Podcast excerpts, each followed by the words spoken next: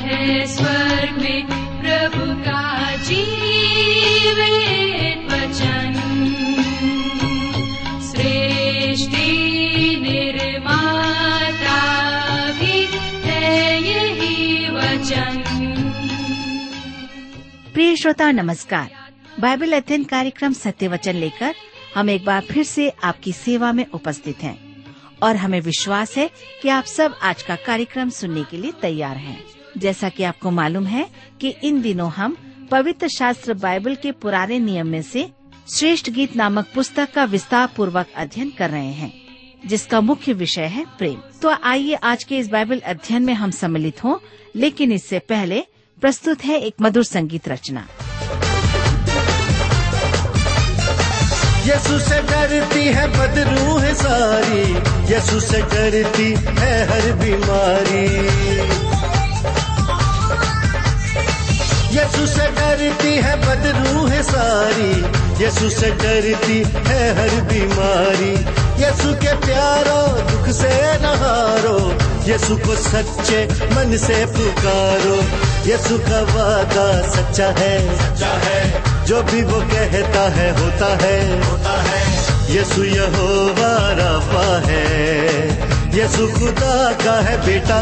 पढ़ के कलाम देख लो, पढ़ के कलाम देख लो, पढ़ के वचन देख लो, पढ़ के वचन देख लो, पढ़ के कलाम देख लो, पढ़ के कलाम देख लो।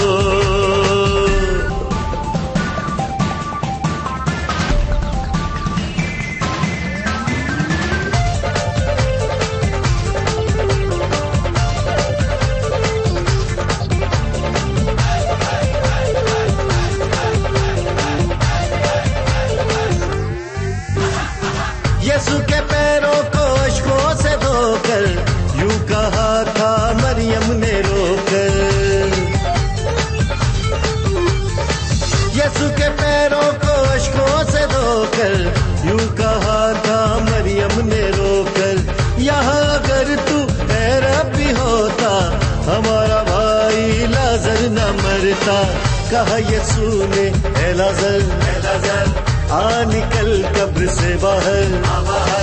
चार दिनों का वो मुर्दा पल में हो गया जिंदा। पढ़ के कलाम देख लो, पढ़ के कलाम देख लो, पढ़ के बाइबल देख लो, पढ़ के बाइबल देख लो, पढ़ के कलाम देख लो, पढ़ के कलाम देख लो।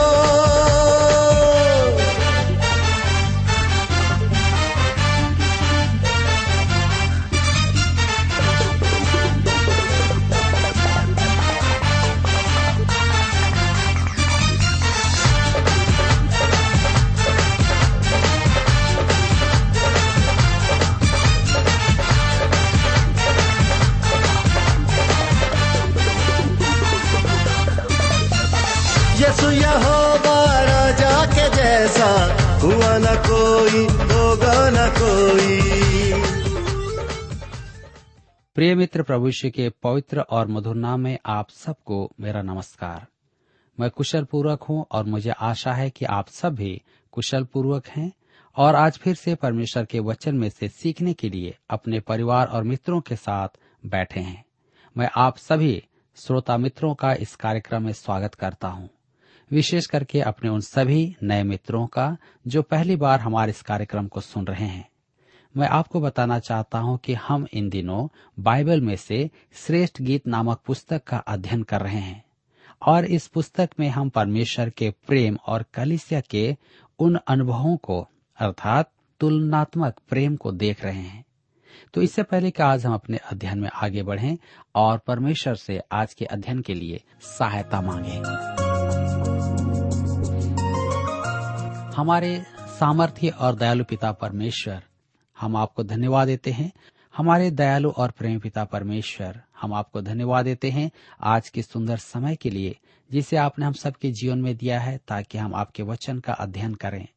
आज जब हम आपके वचन में से सीखते हैं, हमारी प्रार्थना है कि आप हमारे प्रत्येक श्रोता भाई बहनों को अपनी बुद्धि, ज्ञान और समझ प्रदान कीजिए, ताकि आज जो कुछ भी हम सुनते हैं सीख सकें, समझ सकें, अपने जीवन में ग्रहण कर सकें।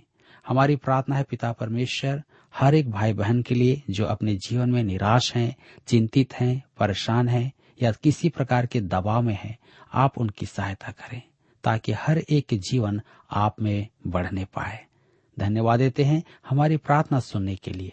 प्रार्थना यीशु के नाम से मांगते हैं, आमीन। मित्रों, हम देख रहे थे कि परमेश्वर का वचन हमें क्या सिखाता है। देखते हैं वचन में लिखा है कि तू सुंदरी है। वधु द्वारा वर की प्रशंसा के बाद वर क्या कहता है, इसको हम देखेंगे। श्रेष्ठ गीत 1 अध्याय उसके 15 पद में लिखा है, तू सुंदरी है, हे मेरी प्रिय तू सुंदरी है, तेरी आंखें कबूतरी की सी हैं। अगले पद में वधु की तत्कालिक प्रतिक्रिया है, हे मेरे प्रिय तू सुंदर और मनभावन है। वह तो अपने को धूप में झुलसी सांवली कहती है, परंतु यह प्रेमी उससे कहता है कि तू सुंदरी है। मेरे मित्रों, हम मसीह की वधु ने पाप किया है, आप अपने पाप स्वीकार कर सकते हैं।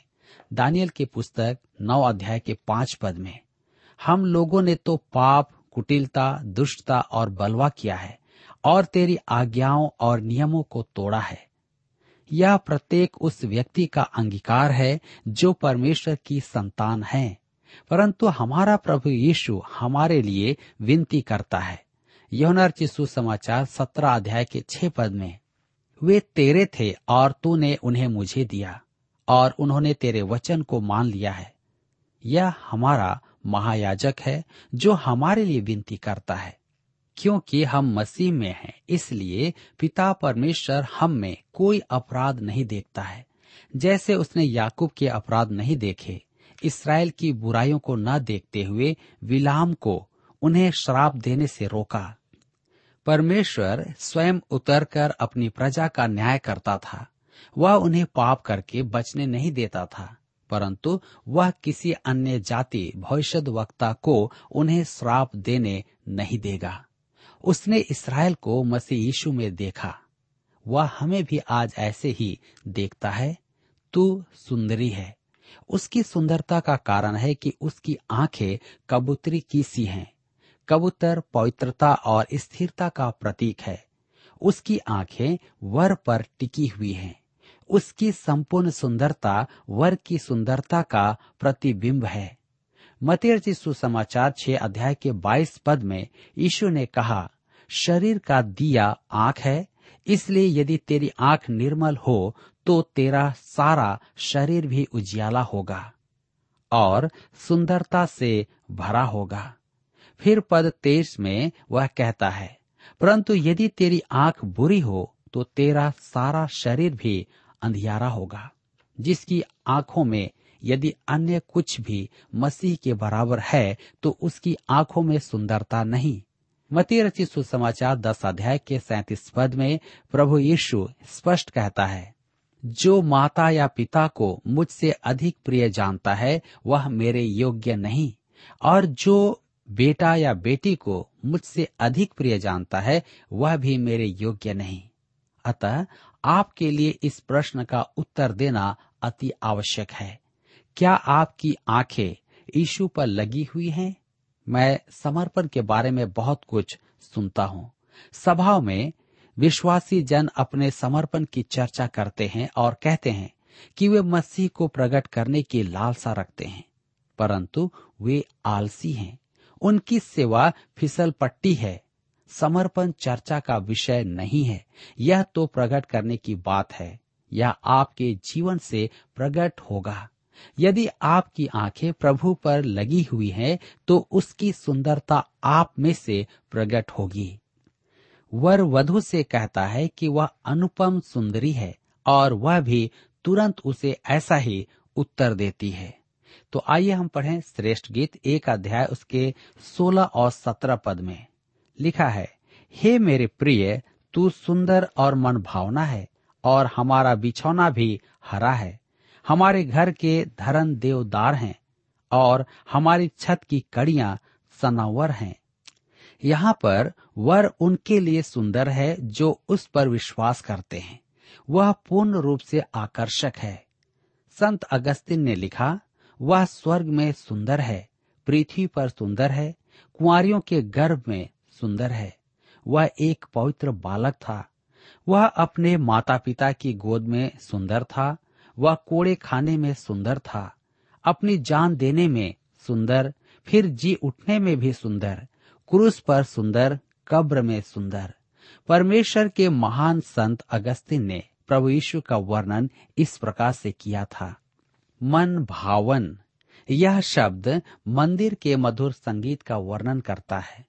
भजन संहिता 135 उसके 3 पद में वह कहता है, यह की स्तुति करो क्योंकि यह भला है, उसके नाम के भजन गाओ क्योंकि यह मनोहर है। प्रभु यीशु मनोहर है, वह आकर्षक है। तो आप यीशु से दूर भागना क्यों चाहते हैं? वह तो ऐसा महान है। यह शब्द अपने घनिष्ठ मित्र के लिए भी प्रयोग किया जाता था, जैसा दाऊद ने योनातान से कहा था। दूसरा शामुएल की पुस्तक 1 उसके 26 पद में, तू मुझे बहुत मन भाव जान पड़ता है। योनातान से भी कोई बड़ा है तो उसके बारे में हम क्या कहेंगे? क्या आप कह सकते हैं कि यीशु आपके लिए मन भाव है? उसकी संगति मधुर है, वही हमें विश्राम प्रदान कर सकता है। क्या आप उससे संतुष्ट हैं? पिता परमेश्वर उससे संतुष्ट था। लिखा है, हे मेरे प्रिय, तू सुंदर और मन भावन है और हमारा बिछौना भी हरा है। उनके विवाहोत्सव में उनका तख्त फूलों और पत्तियों से सजाया जाता था। यदि पृष्ठभूमि में यरूशलेम है तो बिछौना हरा होना यही है। इसका संदर्भ उनके मिलन के प्रथम स्थान से भी हो सकता है, जहाँ हरी हरी घास थी, जहाँ शायद वे बैठकर बातें करते थे जब उनकी भेड़ें चर रही होती थी। वह संबंध बनाने का स्थान था। यहाँ पर हमें दाऊद के भजन 23 स्मरण आते हैं। वह मुझे हरी हरी घास में लेटाता है, हरी चारागाह भेड़ के संतोष का स्थान है, वह खाकर तृप्त होती है। यह प्रभु यीशु के निमंत्रण का उत्तर है। मेरे प्रियो, वह सब परिश्रम करने वालों और बोझ से दबे हुए लोगों को बुलाता है कि वे विश्राम पाएं। यह हरी चारागाह हमारे लिए है। यदि हम अर्थात आप थकित और बोझिल हैं तो उसमें विश्राम पा सकते हैं। ए मूडी स्टुअर्ड ने कहा, बोझ से दबे और निराश यीशु को छोड़ दूर शांति खोजते, जैसे रेगिस्तान में हाजिरा। मशक की अंतिम बूंद भी समाप्त है और तू मरने के लिए लेट गया, परंतु अपने कान खोल तो सुनेगा। मेरे पास आओ, मैं तुम्हें विश्राम दूंगा।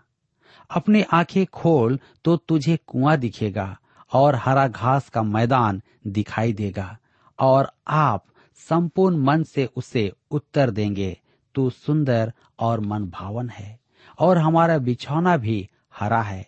यह कैसा सुंदर दृश्य है। मेरे मित्रों, आपको स्मरण है वह कहाँ बैठा था? सबसे पहले वह चरनी में आया था और उसका अंतिम स्थान यूसुफ की कब्र था। वह वहां इसलिए गया था कि हम उसके साथ हरी चारागाहों में बैठे। मित्रों, यहाँ पर अध्याय 1 समाप्त होता है और अब हम अपने अध्ययन को अध्याय 2 से जारी रखेंगे। यहाँ पर देखेंगे शारोन देश का गुलाब। श्रेष्ठ की 2 उसके 1 पद में लिखा है, मैं शारोन देश का गुलाब और तराइयों में का सोसन फूल हूँ। आधुनिक विचारकों का कहना है कि यह वधु की वाणी है। मैं भी पहले यही सोचता था कि वह उस देश के विनम्र फूलों के साथ अपनी तुलना कर रही है, परंतु अब मैं नहीं मानता कि यह वधु की वाणी है, यह वर की वाणी है। यदि यह वधु की वाणी मानी जाए तो वह वास्तव में प्रभु यीशु मसीह और उसके प्रतिबिंबित सौंदर्य का विवरण है। मैं शारोन देश का गुलाब और तराइयों में का सोसन फूल हूँ। कोई भी मानव पुत्र ऐसा नहीं कह सकता है, अतः मैं यह मानता हूं कि यह वधु नहीं प्रभु यीशु के शब्द हैं। अनेक विचारकों ने इसे राजा के शब्द माने हैं, परंतु बाइबल के प्राचीन अनुवादों में इन्हें प्रभु यीशु के शब्द माना गया है, क्योंकि वही वर है। कलीसियाई पितरों में से अनेकों ने इन्हें प्रभु यीशु के शब्द कहा है। मेरे मित्रों, ये शब्द प्रभु यीशु का वर्णन करते हैं। मत्ती रचित सुसमाचार 11 अध्याय उसके 29 पद में यीशु ने कहा, मैं नम्र और मन में दीन हूँ। यदि ये शब्द हम लोगों के मुंह में हो या जिब्राइल स्वर्गदूत के मुंह में हो तो वह दीनता नहीं है, वह घमंड है।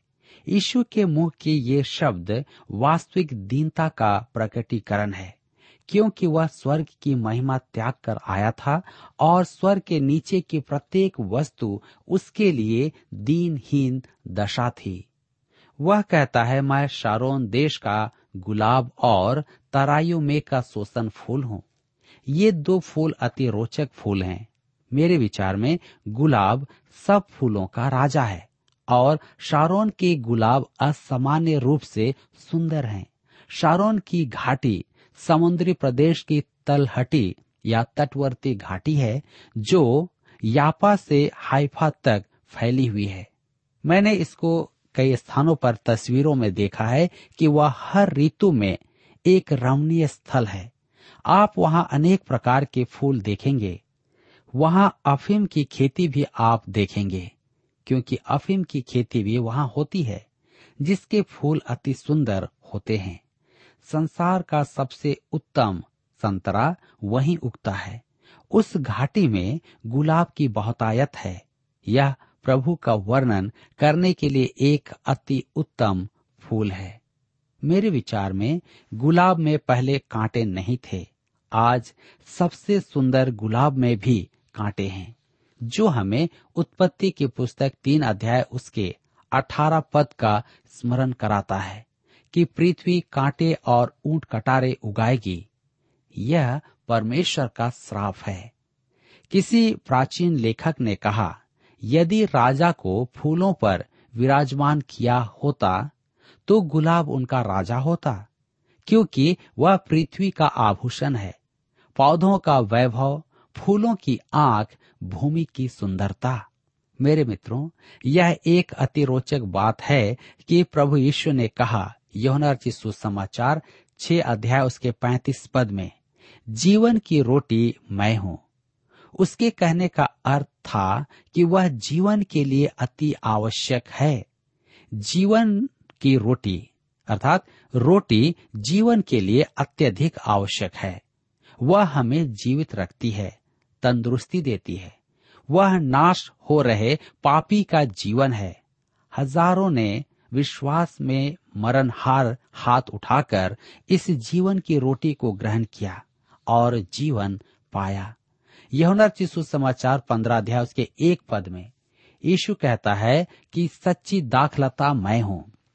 सच्ची दाखलता होने के कारण वह महिमामय प्रभु का अद्भुत आनंद प्रदान करता है। नीति वचन की पुस्तक 31 अध्याय उसके 6 पद में लिखा है, मदिरा उसको पिलाओ जो मरने पर है और दाख मधु उदास मन वालों को ही देना। मसीह शराब नहीं, आनंद प्रदान करता है। प्रभु का सच्चा आनंद, जिसे हम कहीं और प्राप्त नहीं कर सकते। जब वह कहता है कि वह शारोन का फूल है, तो वह स्वयं को आवश्यकता की वस्तु नहीं, प्रशंसा का विषय बता रहा है और मनुष्य की संतान का आनंद प्रकट कर रहा है। वह कैसा अद्भुत मनुष्य था। मेरे प्रियो, हमें उसे निहारने और हमारे विचारों पर आसीन करने की आवश्यकता है। वही है जो सत्य है, निष्ठा है, पवित्रता और सौंदर्य है, जिस पर हमें विचार करना है, जिसे मुझे और आपको स्वीकार करना है, उसके बारे में जानना है। एक दिन वह अपने शिष्यों के साथ खेतों में से होकर के जा रहा था, तब उसने उनका ध्यान आकर्षित करते हुए कहा, मत्ती रचित सुसमाचार 6 अध्याय उसके 28 पद में, जंगली सोसनों पर ध्यान करो कि वे कैसे बढ़ते हैं, वे ना तो परिश्रम करते ना काटते हैं। मेरे विचार में आज वह होता तो हमसे कहता, शारोन के गुलाब को देखो, दूसरे शब्दों में उसे निहारो।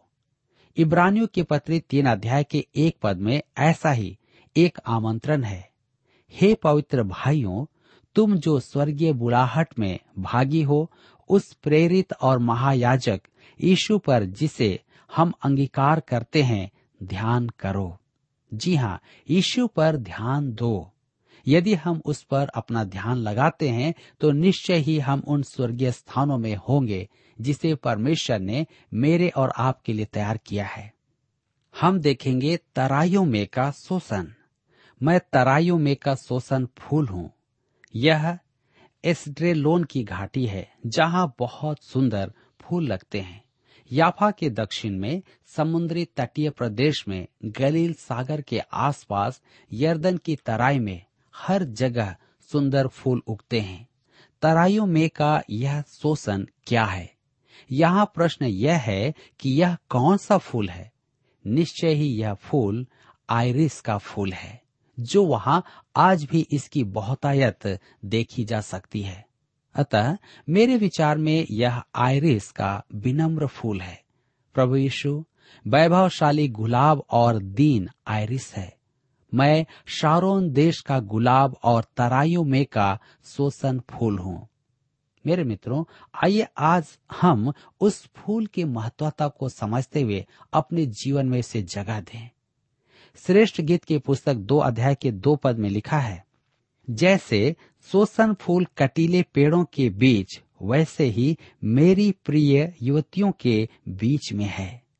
बोनर ने इसकी व्याख्या इस प्रकार की है, इस शोषण फूल के पास रेगिस्तान की कटीली झाड़ियां उग रही थी, परंतु शोषण उनमें सबसे ऊपर दिखाई दे रहा था और उन मैले हरे कटीले झाड़ी के पत्तों के ऊपर शोषण के पत्ते दिखाई दे रहे थे।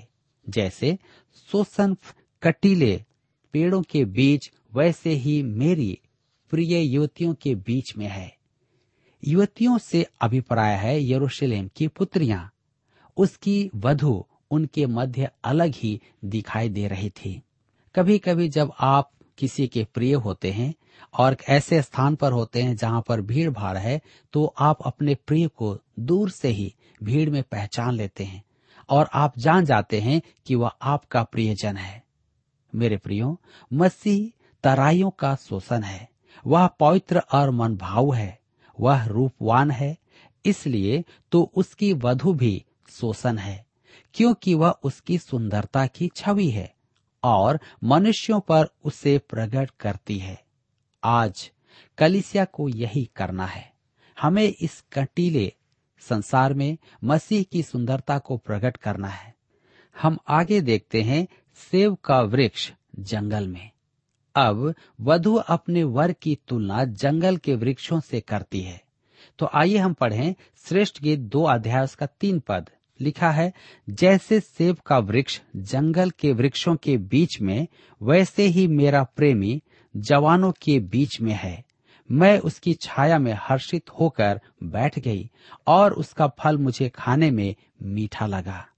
जंगल के वृक्षों में या उसके बीच में सेब का वृक्ष मसीह का प्रतीक है। आप सोच रहे होंगे कि वह किस वृक्ष की चर्चा कर रही है। सच तो यह है कि उस देश में सेब नहीं उगता है। यदि वे उगा भी लिए तो वे अच्छे नहीं होंगे, क्योंकि वहां की जलवायु अधिकतर मद्रास के समान है। अतः यह वृक्ष वास्तव में संतरे का पेड़ है। वे सुंदर होते हैं, छाया भी अच्छी होती है, और जब उनमें फूल लगते हैं तो कोई भी जो उसके करीब में है अपने आंगन में बैठकर उनकी सुगंध का आनंद ले सकता है। यही कारण है कि उन्हें विवाहों में काम में लिया जाता था। पका हुआ फल सुंदर दिखता है और स्वास्थ्य के लिए अति लाभदायक है। आज हमें स्वस्थ फल नहीं मिलते, क्योंकि आज अधिकतर रासायनिक खाद का प्रयोग किया जाता है, लेकिन उस समय ऐसा नहीं था। शारोन की तराई में संतरे के बगीचे भी हैं। वह वहीं का फल है। उनकी हरियाली अति मनभावन होती है। मेरे प्रियो, आप यहाँ पर देखिए कि वह कहती है, मैं उसकी छाया में हर्षित होकर बैठ गई और उसका फल मुझे खाने में मीठा लगा, संतरे का वृक्ष।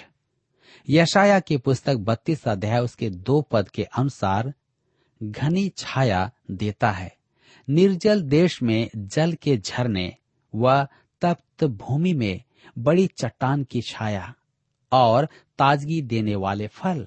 मसीह यीशु इस अद्भुत फल की नाई है जो जंगल के अन्य फलहीन वृक्षों के विपरीत है।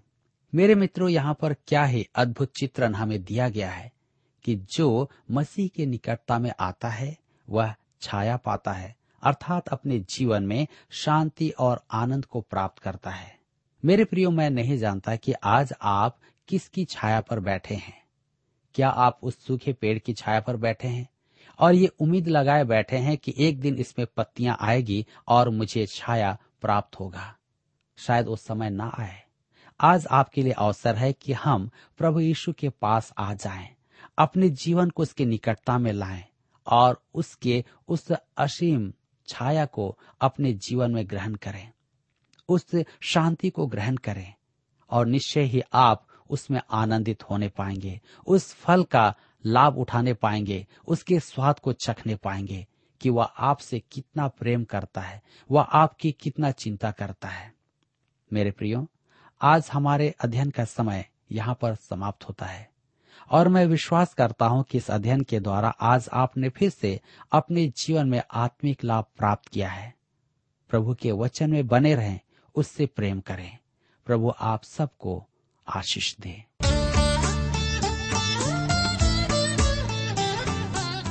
प्रिय श्रोताओ, अभी आप सुन रहे थे बाइबल अध्ययन कार्यक्रम सत्य वचन। हम आशा करते हैं कि आज के इस कार्यक्रम से आपको आत्मिक लाभ मिला होगा। यदि आप परमेश्वर के बारे में और अधिक जानना चाहते हैं तो हमारे पास नया नियम एवं पवित्र शास्त्र बाइबल उपलब्ध है। इन्हें प्राप्त करने के लिए आप हमें इस पते पर लिख सकते हैं। कार्यक्रम सत्य वचन, TWR, पोस्ट बॉक्स नंबर 4310, नई दिल्ली 110019। पता एक बार फिर सुन लीजिए। कार्यक्रम सत्य वचन, TWR, post box number 4310, New Delhi 110019। और हाँ श्रोताओं, याद रखें कि पत्र लिखते समय आपका नाम और पता साफ साफ लिखा होना चाहिए। इसके अलावा आप हमसे टेलीफोन के माध्यम से भी बातचीत कर सकते हैं, जिसमें हमारे काउंसलर या सलाहकार आपको सलाह देंगे। तो नोट कीजिए, हमारा मोबाइल नंबर 9958820414। याद रखें 9958820414। और हमारा दूसरा नंबर है 09651433397। याद रहे 09651433397। इसके अलावा आप हमसे ईमेल के द्वारा भी संपर्क कर सकते हैं। हमारा ईमेल आईडी है hinditb@twr.in, hinditb@twr.in। श्रोताओ, इस कार्यक्रम को आप हमारे वेबसाइट radio882.com पर भी सुन सकते हैं। इस वेबसाइट radio882.com के बारे में अपने मित्रों को भी सूचित कर दें। और अब इसी के साथ हमारे कार्यक्रम का समय यहीं पर समाप्त होता है। अगले कार्यक्रम में आपसे फिर मुलाकात होगी। तब तक के लिए हमें आज्ञा दीजिए। नमस्कार। रूही खुदा का प्यार मिला है, यीशु का लहू मुझे छू गया है। रूहे खुदा का प्यार मिला है, यीशु का लहू मुझे छू गया है।